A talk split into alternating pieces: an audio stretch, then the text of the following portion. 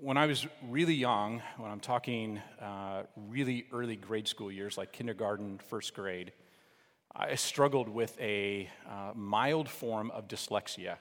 So, if dyslexia is when you get your, uh, your, your letters and your numbers kind of scrambled up. So, I learned how to do my B's and my D's like this. I'm not sure which is which, but um, uh, it, was a, it was a real struggle for me. I would have reoccurring nightmares that I was being chased by numbers and letters uh, when I was young. I can still kind of remember the anxiety that it brought about in my life. And so uh, in kindergarten, first grade, I'd have to go to uh, special classes outside of our normal classroom so that I could kind of learn how to sort through this, this really mild form of dyslexia. It, it still bothers me a little bit today. Like, I wouldn't say I'm dyslexic, but um, I just thank the Lord for spell check. Like, it has saved my life, um, and uh, it, it has saved you from having to read um, terrible emails. But it is one of those things that was incredibly frustrating as a young person, and even through my schooling, it just continued to kind of haunt me, and become frustrating.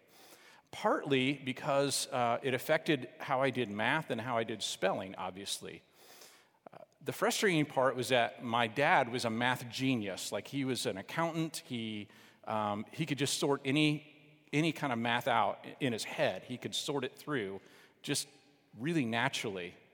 And so, if you can imagine as a really young person struggling with getting math and reading and all those kind of things together, having your father look over your shoulder the entire time you're doing homework and feeling this constant pressure that you're just not you just can't get it, right? The frustration that, that, that mounts in, in a young person's mind and heart is just him being constantly frustrated and his frustration growing and growing and growing because he just cannot understand why can't you get this?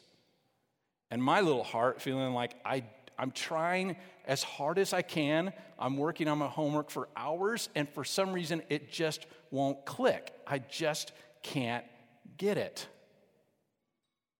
I don't know if you had those kind of uh, things in your life, those moments in your life where you just feel just like, I just am not getting it. Like it's just not clicking for me. And maybe it's not just in a skill or competency that you're, you're trying to achieve or something at work that maybe frustrates you or something in school. You're just like, I just, for some reason, I just not clicking for me. But maybe you felt that kind of frustration in your spiritual life where it just feels as though everyone else around me seems to be getting this, but I just, for some reason, it just doesn't click for me. Like I just can't get over that hump of whatever it may be. I'm not sure if you felt that. I can be honest with you and say that I've I felt that most of my life. And, and it's been for a variety of different things, right? Um, there's certain things that stick out on my mind right now that have just continued to be a frustration in my spiritual life. It's just like, I just don't understand why I can't get this. It's not about knowledge. It really isn't. It seems like there's just this barrier between my heart and my mind, and it's not about desire because I really want to figure those things out. I really want to, to um, really advance in my spiritual life in certain things, but for some reason, it just there just seems to be something blocked there that I just can't get over. Right? So I'm not sure if you've been in that situation before or not, or feel that, that kind of pressure on yourself. But, but it, I think it's the same kind of frustration that the disciples probably felt um, when Jesus uh, encountered them as this particular story that Elena just read. We, really have two different uh, groups that Jesus is is addressing here. He's, he's talking to the Pharisees and then he's talking, then he's going to talk to the disciples. But there's a bit of a frustration that Jesus is feeling, right? And it's not the kind of frustration of a dad looking over the shoulder of a youngster going, Why can't you get this? But there is a sense where he's looking over the shoulder of us going, Why can't you get this? Like, what is it that you're missing? What is it that's in the way of you actually um, making this a part of who you are, it being really rooted in your spirit? So here's the background a little bit for this particular passage of scripture. So Jesus has just completed this miraculous feeding of 4,000 plus people. The 4,000 is probably the count of men, but it's probably far more than that. And he's, he's fed them using seven loaves of bread and a few fish. This is an addition to uh, another miracle that he's just completed, which is just two chapters back in Matthew chapter 6, which we didn't read tonight. But this is the, that's the feeding of the 5,000. Some of you may be a little confused because maybe you just thought there was one miracle with loaves and fishes, but there actually is two. There's one in Mark chapter 6 and one in Mark uh, chapter 8, which we just read tonight. They're two separate incidences. One's the feeding of the 4,000, and one's the feeding of the 5,000. When we read the feeding the 5,000 is a little more technical because he's, he, he addresses there's two fish and there's 12 loaves of bread. So Jesus has just finished that miracle, and now he's come to the feeding of the 4,000. And so now he has this moment of frustration that Jesus is, have, is having now, where he's addressing again these two groups of people, the Pharisees and the disciples. See, the Pharisees, they, they want to see a sign from Jesus, but he refuses to do it. That they're asking, like, we, we want to test you. We want to see if there's some way that you can prove that you are who you say that you are. If you're truly the Messiah, like, we, we want to see some evidence of that. Jesus refuses to do that. And so Jesus uses this. So he leaves the Pharisees, he jumps back in the boat with the disciples, and now he's attempting to use the debate that he's just had with the Pharisees as a teaching moment with the disciples. But the disciples completely miss what Jesus is trying to say. We're actually going to come back to this in just a few minutes. Again, there's probably an area in your life, much like the disciples, or perhaps even like the Pharisees, where Jesus has been trying to focus in on something in your life that perhaps you're just not getting. You may be reading scripture, or a theme continues to come up, or you're having conversations with your friends, and, and it continues to lead back to this one reoccurring theme in your life. Or you keep struggling through the same experiences day after day, and, it, and it's like the Lord just continues to move this thing in front of you and saying, I'm not going to go any further with you until you've kind of figured this part out. And so he, he constantly reminds you. I don't know if you've had experiences like that. I, I seem to have reoccurring themes in my life like that. And when I talk to other people, including my wife this week, we discovered yes, it's, it's this way in which God just continually reminds you of, like, no, this is an area of your life I really want you to focus on. And, and sometimes He does it through reading scripture, He does it through um, people around you or experiences and circumstances in your life. Like, I, I have themes like that in my life where God's just like, nope, we're going to stop right here and I want you to, we're going to work on this area for a little bit. And I'm going to find all kinds of ways of bringing this issue in front of you. For me, to be really honest right now, the theme in my life that I continue to struggle with, that God is helping to shine a spotlight on, is my identity when it comes to my own professional and ministry life. That's the area that He's focusing on right now. And I know this unique because I'm in ministry, right? But it's an area where I continue to look towards my identity being fulfilled in ministry instead of my identity being filled in Christ. It's a reoccurring theme for me, right? When I talked to my wife this week, she has a reoccurring theme that she keeps struggling with, and hers is her place in her work and the struggles that she feels with her coworkers and finding like how does she navigate being a believer in a very non-christian environment so yours is probably very specific to you. Like that's mine. I could tell you about Lori's. I could give you more in depth about those things. But really, what I want you to do is I want you to think about what is that particular thing that God keeps shining a spotlight on and saying, here's an area I really want you to focus on. So here's what I've done for you tonight. Um, you should have a half sheet white piece of paper. If you don't, just raise your hand and one of our welcome team members will come and bring you one. Okay? If you didn't get one, we got one here, one here, so make sure you get those. Got a couple over here. Keep your hands raised and they'll, they'll come around. Excellent. Okay, so as we're passing those out, we've got two over here, one up front and one in the back.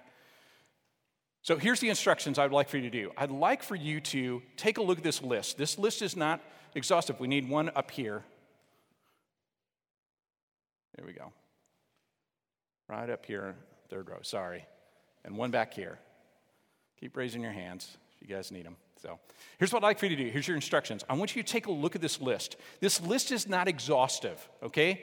On one hand, you're going to see some, some areas of, um, it's not all areas of sin, but it's, it's issues that you may be struggling with. So there's some issues of sin, there's some issues of just heartache or, or reoccurring pain in your life. And on the other side, there's some, there's some areas of, of potential growth for you to maybe grow in the fruit of the Spirit or to grow in a particular area of a discipline. So here's what I like for you to do I want you just to quickly look through this list, and I want you just to mark a few of those things that you see maybe God is trying to shine a spotlight on and saying, here's an area I'd love for you to focus some attention on your growth in. And then what I want you to do is I want you to whittle down that small list to one. To one that you're like, oh, this is the this is the area I know God wants to work on with me. So I'm going to give you a couple minutes of quiet time to do that. You finding one? Again, it may be an area that continues to come back up over and over again when you're reading Scripture. And God's just highlighting it for you, shining a spotlight on, ah, you don't miss this. Maybe it's again through some circumstances or experiences in your life, like, why is it that I continue having the same conversation over and over again? Right? Maybe it's the, the area that you continue to pray about. God, if you could just give me a breakthrough in this area, if you could give me freedom in this area. So, again, I want you to try to get it down to one area. This is going to be good for you as we go through the rest of this message because I think it's good for you to have at least one thing in your mind. And it's really to answer this question what lesson has the Lord been trying to teach me through His Word, through experiences, through other people that has not taken root yet in my life? What is it that God's trying to teach me has not yet taken root in my life? I think there's two primary things that are standing in the way from you learning what Jesus has been trying to teach you, and we, we see them highlighted in this passage of Scripture. And what I'm going to do is I really want to focus in on um, the passage uh, right after the feeding of the 4,000. We're going to look at these, these two stories of the one with the, the Jesus encounter with the Pharisees and then Jesus' encounter with the disciples. Because it really takes everything that's happened with the feeding of the 5,000 and the feeding of the 4,000, brings them together, and uses this as kind of a teaching moment. So there's really two things. One, the first one is this, and it really is the most dangerous, and that is spiritual blindness. The second is obscured vision. So, one is spiritual blindness, the other is obscured vision. So, the first one is this spiritual blindness. And, and this one, Jesus um, has this conversation with the Pharisees. And so we can ask the question well, what is it the Pharisees are missing here? We, we find in verse 11 so the Pharisees came and began to argue with him, seeking from him a sign from heaven to test him. And he sighed deeply in his spirit and said, Why does this generation seek a sign? Truly I say to you, no sign will be given to this generation. So here's an interesting question What would make Jesus sigh deeply? Like this is the, this the wording of this that he signed deeply is a is a very emotional kind of uh, response, right? Maybe you had those moments where where you're just you just can't get something, and maybe it's a parent or a boss, or maybe you feel exasperated, and you just do one of those kind of head thumps, like you know, oh my gosh, why can't you get this? That's a bit of the response Jesus has in this moment. Is that he's just performed this amazing miracle where he's, he's divided seven loaves of bread to feed over 4,000 people. And now he's got the Pharisees coming and saying, What? Hey, Jesus, uh, in order for you to prove who you really say that you are, would you mind showing us something that's really miraculous? I mean, what would your response be if you were Jesus? Like, like, you're kidding me, right? Like, I just fed over 4,000 people, and you're asking me for a sign? I mean, it's no wonder Jesus sighs deeply in exasperated, emotional response to this kind of question. It's his frustration with the Pharisees, but, it's, but it has to do with their their lack of understanding, their rejection of him. And it's evidenced by him, them asking this asinine question, right? Looking for a sign instead of believing on him by the basis of his teaching and based on what they've already seen him demonstrate. 1 Corinthians chapter 12 says, verse 14, it says, The natural person does not accept the things of the Spirit of God, for they are folly to him, and he's not able to understand them because they are spiritually discerned. The spiritual person judges all things, but is himself to be judged by no one. For who has understanding, who has understood the mind of the Lord so as to instruct him? But we have the mind of Christ. See, there's, there's a, a blindness, a spiritual blindness that, that people have. And, and to be honest, all of us at one point were spiritually blind. We couldn't see the things outside of this world, we couldn't see the spiritual realm. Before we have a relationship with Christ, we're, we are all blind. We're all trying to use our flesh, our natural eyes, our natural bodies to see the things of the Spirit, which are impossible for us to see. You can't see those things in your natural eyes. You can't hear the things of the Lord with your natural ears. It's impossible to do that. It is only when we take on the mind of Christ that we're able to see those things and to hear those things for what they truly are. And until that happens, then we will all be spiritually blind. So, anyone that's outside of Christ, anyone who's not placed their, their heart and mind and, and, and placed their belief into the saving knowledge of Jesus will always struggle to see the things that are spiritual in nature. And it creates a spiritual blindness. See, spiritual blind will never see the truth. Their hearts are hardened. But those who have given our lives to Christ actually have the mind of Christ. And so, as we mature in our faith and our understanding of Jesus, we move from spiritual blindness to having the mind of Christ. It's still obscured vision, but it's constantly moving forward. We, we don't have 2020 vision, but, but it continues to become more and more in focus when we have the mind of Christ. That is, part of the part of sanctification is that we're constantly seeing more, hearing more, understanding more of who Jesus is and our relationship with the Lord. Until we come to that place, we will always be spiritually blind. That's where we find the Pharisees, is that they're just blind to see anything. Jesus could show them miracle after miracle after miracle. I mean, he says it here. He says, Why does this generation seek a sign? Truly, I say to you, no sign will be given to this generation. Why? Because it doesn't matter what he does, they will still never see it. He could, he could, he could divide 10 fish into 12,000 loaves and they still wouldn't see it. He's just healed someone um, in, in, the previous chapter, in chapter 7, he's healed someone um, that's, that's deaf. He, he's just healed a demon possessed woman. Like, there is no sign for a spiritually blind person that will ever be enough to show them the true knowledge of who Jesus is.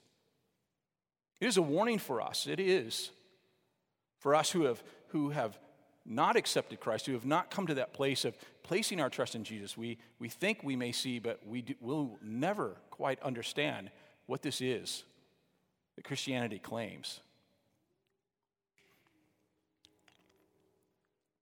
But there is this other part that Jesus addresses, and it's the obscured vision. We see it because we see what the disciples are missing. And they've moved, again, from being spiritually blind to now having this vision where now it's starting to become more and more clear to them. It's not 2020 vision, but it's, it's getting clearer and clearer as they continue in their, their fellowship of Jesus. It, it, it's a lot like when we read in 1 Corinthians chapter 13, it says, For now we see in a mirror dimly, but then face to face. Now I know in part, then I shall know shall know fully, even as I've been fully known, right? It's this constant, this, this constant sanctification, this constant process of us having our eyes unobscured from the truth of who Jesus is and who our Father is. But we read here in verse 13, Jesus talking to the disciples, again, a moment of frustration for Jesus. It says, And he left them, got into the boat, and he went to the other side. Now they had forgotten to bring bread, and they had only one loaf with them in the boat. And he cautioned them, saying, Watch out, beware the leaven of the Pharisees and the leaven of Herod. And they began discussing with one another the fact that they had no bread. See, Jesus is speaking about spiritual matters here. They've jumped out of the boat. He's had this interaction with the Pharisees. He's jumped in the boat. He's thinking, this is, this is a great teaching opportunity, right? We've left these guys who just are spiritually blind. They can't see anything. So I'm going to use this as an opportunity to, um, to really de- lay down some real spiritual truth on my disciples, right? But their minds are completely stuck on the matters of the day, the matters of the moment, and the mundane. They just can't get beyond their own stomachs right now. So, what's he trying to teach them? Well, he's trying to teach them, he's warning them, he's using this moment, right, to warn them against the leaven of the Pharisees. Very simply, the leaven is always, in, in biblical terms, is almost always seen as something negative. It's seen as sin or legalism or something. And so he just, he's just taking a quick moment. He's like, hey guys, uh, just so you know, there's going to be lots of opportunities along the way where the Pharisees and the Herodians are going to come in and they're going to try to deceive you. They're going to try to sneak this leaven in, right? And, and it's going to distort the way that you think. And so you need to be you need to be on the watch for that. Like you need to be very careful. Because those guys are really deceiving, right? And he just knows from here on, just like they did with Jesus, the Pharisees did with Jesus, he knows his disciples are going to encounter the same kind of stuff moving on in their ministry. And so he's just warning them, like, hey guys, you just need to be really careful about this, right? They are completely clueless. They're just like, uh, yeah, but we didn't bring any bread. Because he's talking about leaven, right? He, he introduced this leaven thing, right? And they're just like, clueless. There's just nothing there. They're just sitting in the boat and they're like, We brought one loaf of bread, Jesus. And he's like, uh, Guys, this has never been about bread. Like, this lesson is, has nothing to do with that loaf of bread that you're holding there. It got nothing to do with your stomachs, guys. I'm trying to teach you something that's really deep, that's going to have profound effects on your ministry. It's going to, it's going to uh, it's, it's, it's got the, the potential to be destroying in your ministry. It's, it's the potential to really mess you up and send you in a, in a tailspin. And the disciples are like, uh, we, we got this one loaf of bread, Jesus. There's another just like one of those. Now, Jesus doesn't deeply sigh here, right? But he could have, it could have said that. It could have very easily just said, like, Jesus, like, Okay. All right? They're just not getting it. We're just not getting it, guys. Right? You're just not getting it.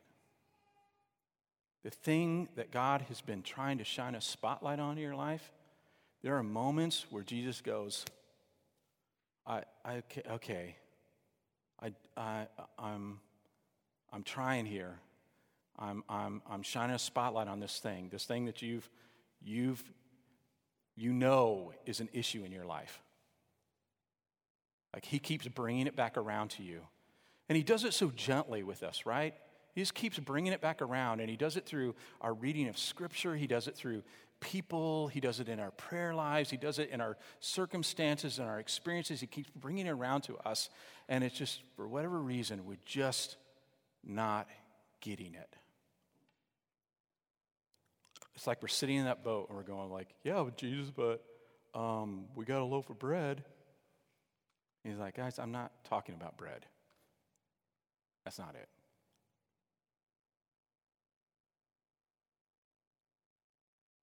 Jesus asks a series of questions in this section, um, starting with the question, Why are you talking about bread? I, I, love that question, right? Like, wh- why, why are we talking about this? I, I don't get it. So Jesus was using an analogy to warn the disciples about the opposition of the Pharisees and the Herodians, and all they can think about is, you know, whether or not they brought enough bread or not. Jesus' miracles were, were not just miracles for miracle's sake. There's something deeper. And so Jesus asked these questions as a way to probe deeper into the lack of understanding of the disciples. It says, aware of their discussion in verse 17. He's, so he's aware of what's going on, right? He knows that they're just talking about their stomachs. He knows that they're just talking about this one loaf of bread. But he asks them nine questions that he's, he's going to use to dive deeper into their hearts and their souls to see what is it and why is it that you're missing when I'm trying to teach you. I, I think they're great questions for us to ask of ourselves. This is in verse 17. And Jesus, aware of them, said to this, said to them, Why are you discussing the fact that you have no bread? Do you not yet perceive or understand? Are your hearts hardened? Having eyes, do you not see? And having ears, do you not hear? And do you not remember? When I broke the five loaves and the five, uh, for the 5,000, how many basketfuls of broken pieces did you take up? And they said, to Him 12. And then seven for 4,000. How many basketfuls of broken pieces did you take up? And they said to him, Seven. And he said to them, Do you not yet understand? Nine questions. Why are you discussing bread? Why are you discussing bread? Second question Do you not yet perceive or understand? The answer, sadly, no, they don't. Are your hearts hardened? He asked them. Sadly, the answer, yes, they are hardened. Have you eyes? Do you not see? No, they don't see. Having ears, do you not hear? No, they don't. Do you not remember? Apparently not. When I fed 5,000, how many basketfuls did you collect? 12? When I fed 4,000, how many basketfuls? Seven? Do you not yet understand? No, apparently not. So, what are the factors? As we look at these nine questions, what are the factors that keep you from learning what the Father wants to root deeply in you? What are those factors? Well, the first one, I think, is our minds. Our minds. Are there things that you have closed your mind to? Where you've stopped short in your growth and your understanding of Jesus? Is there something that's kept your mind distracted? See, our mind is the first place to start. When we begin closing our mind off, when we, we begin stopping thinking and, and being filled with this sense of awe and wonder, then, then it's really difficult for, for God to begin penetrating our, our hearts and, and really deeply rooting something in us because we've just we've turned the switch off. We're like, no, I'm good. I think I understand enough about that. I, I'm, I'm I'm just gonna rest easy on that particular fact. See, when we open our minds and we think, oh no, there's far more for me to learn that I, I don't, I have not even begun to think beyond 1% of what God has done in this world. That He is far larger and far grander than I could ever think or imagine. Then we open ourselves up to the possibility that God can teach us and we can, we can grasp and understand far more than what we ever have. To be quite frank, though, we have, most of us have, have just closed our minds off. We feel like we're good right now. I mean, yeah, we're, we're fine with studying for, for things, you know, for work or for tests that we need to take, but when it comes to really understanding God's word and who He is, like our basic knowledge sometimes just feels like it's enough. The fact is, is it's not.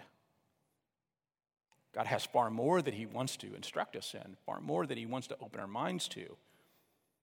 I find it staggering sometimes that people have fixed in their minds certain things, even doctrinal things about who God is, and they're just like nope, this is what I believe. And then you question them, well, why do you believe that? And they go, well, I don't know. I just, I just think that's what I should know, right? Or that's what I think we should believe. You press them more and, like, well, give me some biblical evidence for this. Tell me how you come to this understanding. Tell me how you've arrived at this. And it's like, well, I don't know. This is what my parents believed, or it's what I heard on this podcast, or it's I read this one book. It simply is just not enough. Our minds are, are possible receiving far more knowledge about who God is, understanding His majesty and His awe.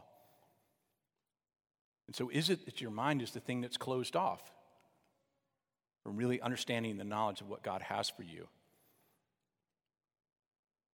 So, when you think about that one thing that you've circled or underlined, like what is it that you could do to learn more about what God may be wanting to teach you in that?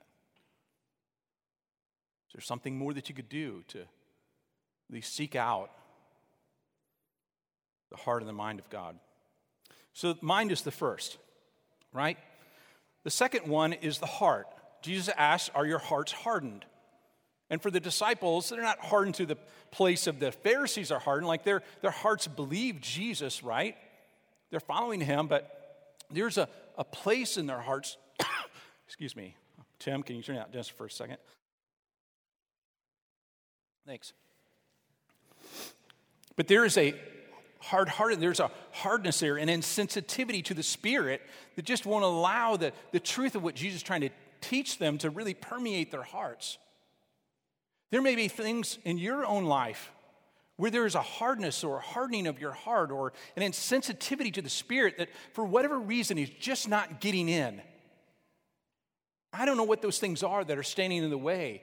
Maybe, maybe it's some kind of difficulty where you're where perhaps you're, you, have you've, you've had some encounter or you, you've, you've had some hard circumstance in your life, and for whatever reason, it's the thing that's just standing in the way.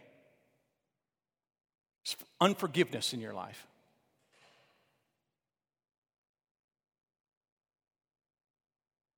I don't know what that thing may be. It may stay in your way from God really being able to do something unique in your heart, especially about that one thing that He continues to shine a spotlight on. What is it that He wants to do to soften your heart so that you can really receive all that He wants from you? the third thing is this your senses. So Jesus asked, Having eyes, do you not see? Having ears, do you not hear? What has the Lord been trying, been trying to help you to hear and see? Tim, or Tim. Thanks. Perhaps we have dulled senses. Maybe it's difficult for you to hear the voice of the Lord or to see the truth on the pages of Scripture. Why is that? Why is it that sometimes we just can't hear, we can't see what God has for us in the areas that He wants us to work on? But sometimes it's because we're allowed another sense to get in the way, and that sense for the disciples was hunger. Why is it they weren't hearing or seeing what Jesus was trying to tell them? It's like, well, their stomachs were grumbling, right? And for whatever reason, in that moment, all they could think about was, we forgot to bring bread and we're really hungry and what are we going to eat, right? And Jesus is trying to speak over their own physical hunger, but it's not sinking in. There are times in our life where we've allowed physical hunger, the things of this life, to distract us and to, to, to carry us away so that we actually can't see what God is trying to teach us or hear what He's trying to teach us because we're so overwhelmed by the things of this earth. I mean, I think it goes hand in hand very well with what Steve is trying to bring to, to light tonight. Asking how many hours have we spent in social media? Sorry, this is really annoying. I apologize for coughing so much, trying to get over being sick. I decided to come back right now. Um, I actually have cough drops. Yeah, I'm good. Thank you. Yep. I just got to get through it. Some of you are just like, hurry up. but I think what Steve brought up tonight is actually really helpful in that um, I'm getting my cough drop out right here. Um, is that sometimes we filled our lives with all kinds of things. I, I'm completely guilty of that. I am a Netflix junkie. Like, I find a series, and I'm one of those guys, I just can't do anything else until I finish whatever series it is. And I'm praying to the Lord like it's six episodes, because if it's like 12, no one's going to see me, right? But we, we tend to fill our hunger with all kinds of things. And what it does is it masks over hearing and seeing what really God wants to do in our lives. And here's the last one is our memory. He asks them this question. He says, Do you not remember? And then, and then he asks two, two questions to, to really bring it home for them. He says, When I fed 5,000, how many bra- baskets full did you collect? And then he says, When I fed 4,000, how many basketfuls did you collect? What's he trying to do? He's trying to help them remember. Do you not remember? Like you're talking about having one loaf of bread that you brought on this boat. You have a very short, very short memory. Because if you were to remember what I just did, just did, feeding over 4,000 people, and if you were to think even further back to me feeding 5,000 people, you would not be asking me about bread. You wouldn't.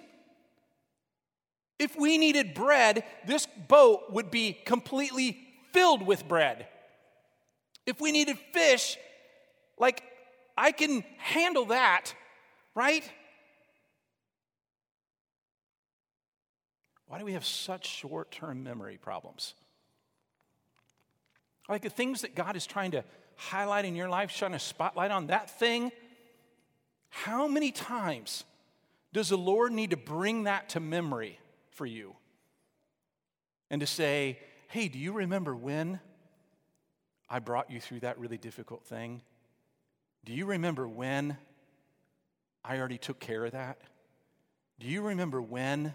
Like, whatever it is that you circle on that page, I can guarantee you that God has been telling you faithfully, time after time, memory after memory, you can recount back to the ways that God was faithful to you.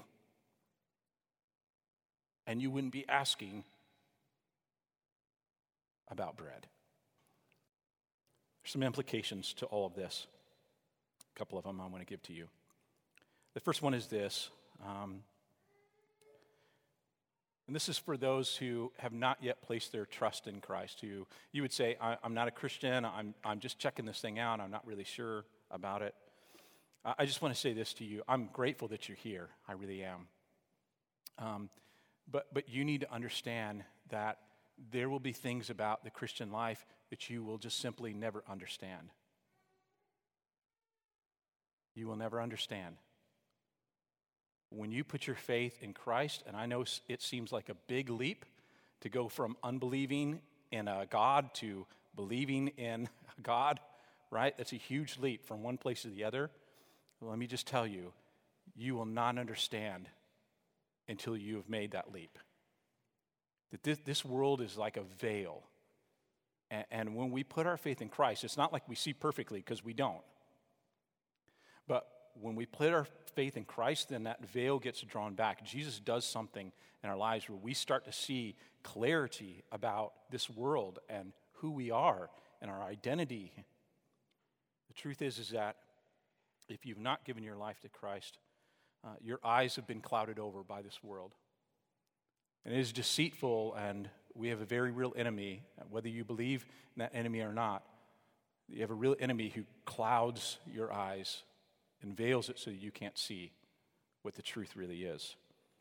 C.S. Lewis says, I believe in Christianity as I believe in the sun has risen, not only because I see it, but because by it I see everything else. When we come to faith in Christ, we see everything else for what it really, truly is. So I invite you tonight to believe.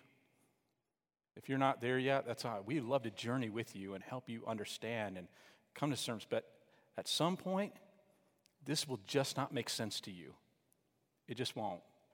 Like it, it, this, this thing about Jesus dying on the cross for your sins and that you have to do nothing for it, that you don't earn it, like that seems crazy. And it is. It really is. Until you understand God's grace over your life. So I want to invite you to continue journeying with this. You don't have to live in darkness anymore. That's what it is. Life without Christ, it is darkness. And Jesus died on the cross so that you could have the freedom, so you could really step into the light and see who He is truly.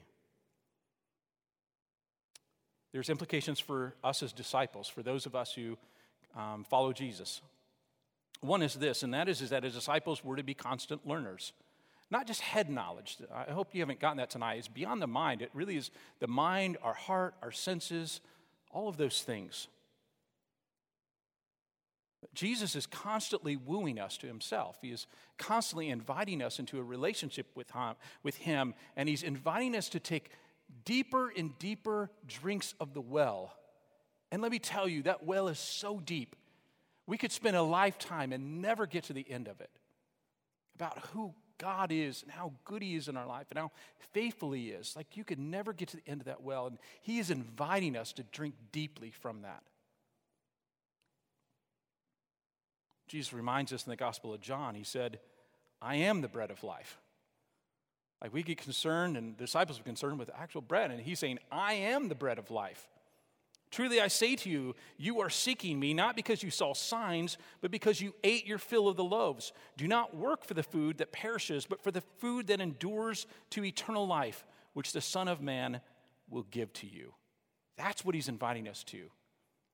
To have the real bread of life that satisfies, that will satisfy us from now to eternity, and we can ha- never have our fill enough. Like we could come back again and again and again to him who fills us completely. As a disciple of Jesus, you never graduate. You don't. There's always something that Jesus is trying to teach us. So be mindful of your, your heart, be mindful of your mind, your senses, and your memories. Be mindful of those things. Search out, God, what is it that you really want to teach me? And how do I put myself in a posture of humility so I can truly learn those things and grow and be deeply rooted in you. There's an implication for those of you who are disciplers as well. Let me just see just how many of you are uh, would say that you're actively discipling somebody, whether you're leading a small group or you're leading you're in a DNA group or you're discipling somebody one on one. How many would you say? Okay, so there's a number of you. So let me just say this to you. Um, you can't give what you're not getting. You can't give what you're not getting. If you're actively discipling someone, teaching God's word, trying to pour into someone else's life, you can't give what you're not getting. There are implications for that. So I want to encourage you to be a lifelong learner. Put yourselves in the boat with Jesus, seeking out, hearing Him woo you, hearing Him invite you to learn to drink deep into that well, to eat of that bread of life that will satisfy you, and do it in a humble way, which you can learn all that He's trying to teach you. Let's pray together.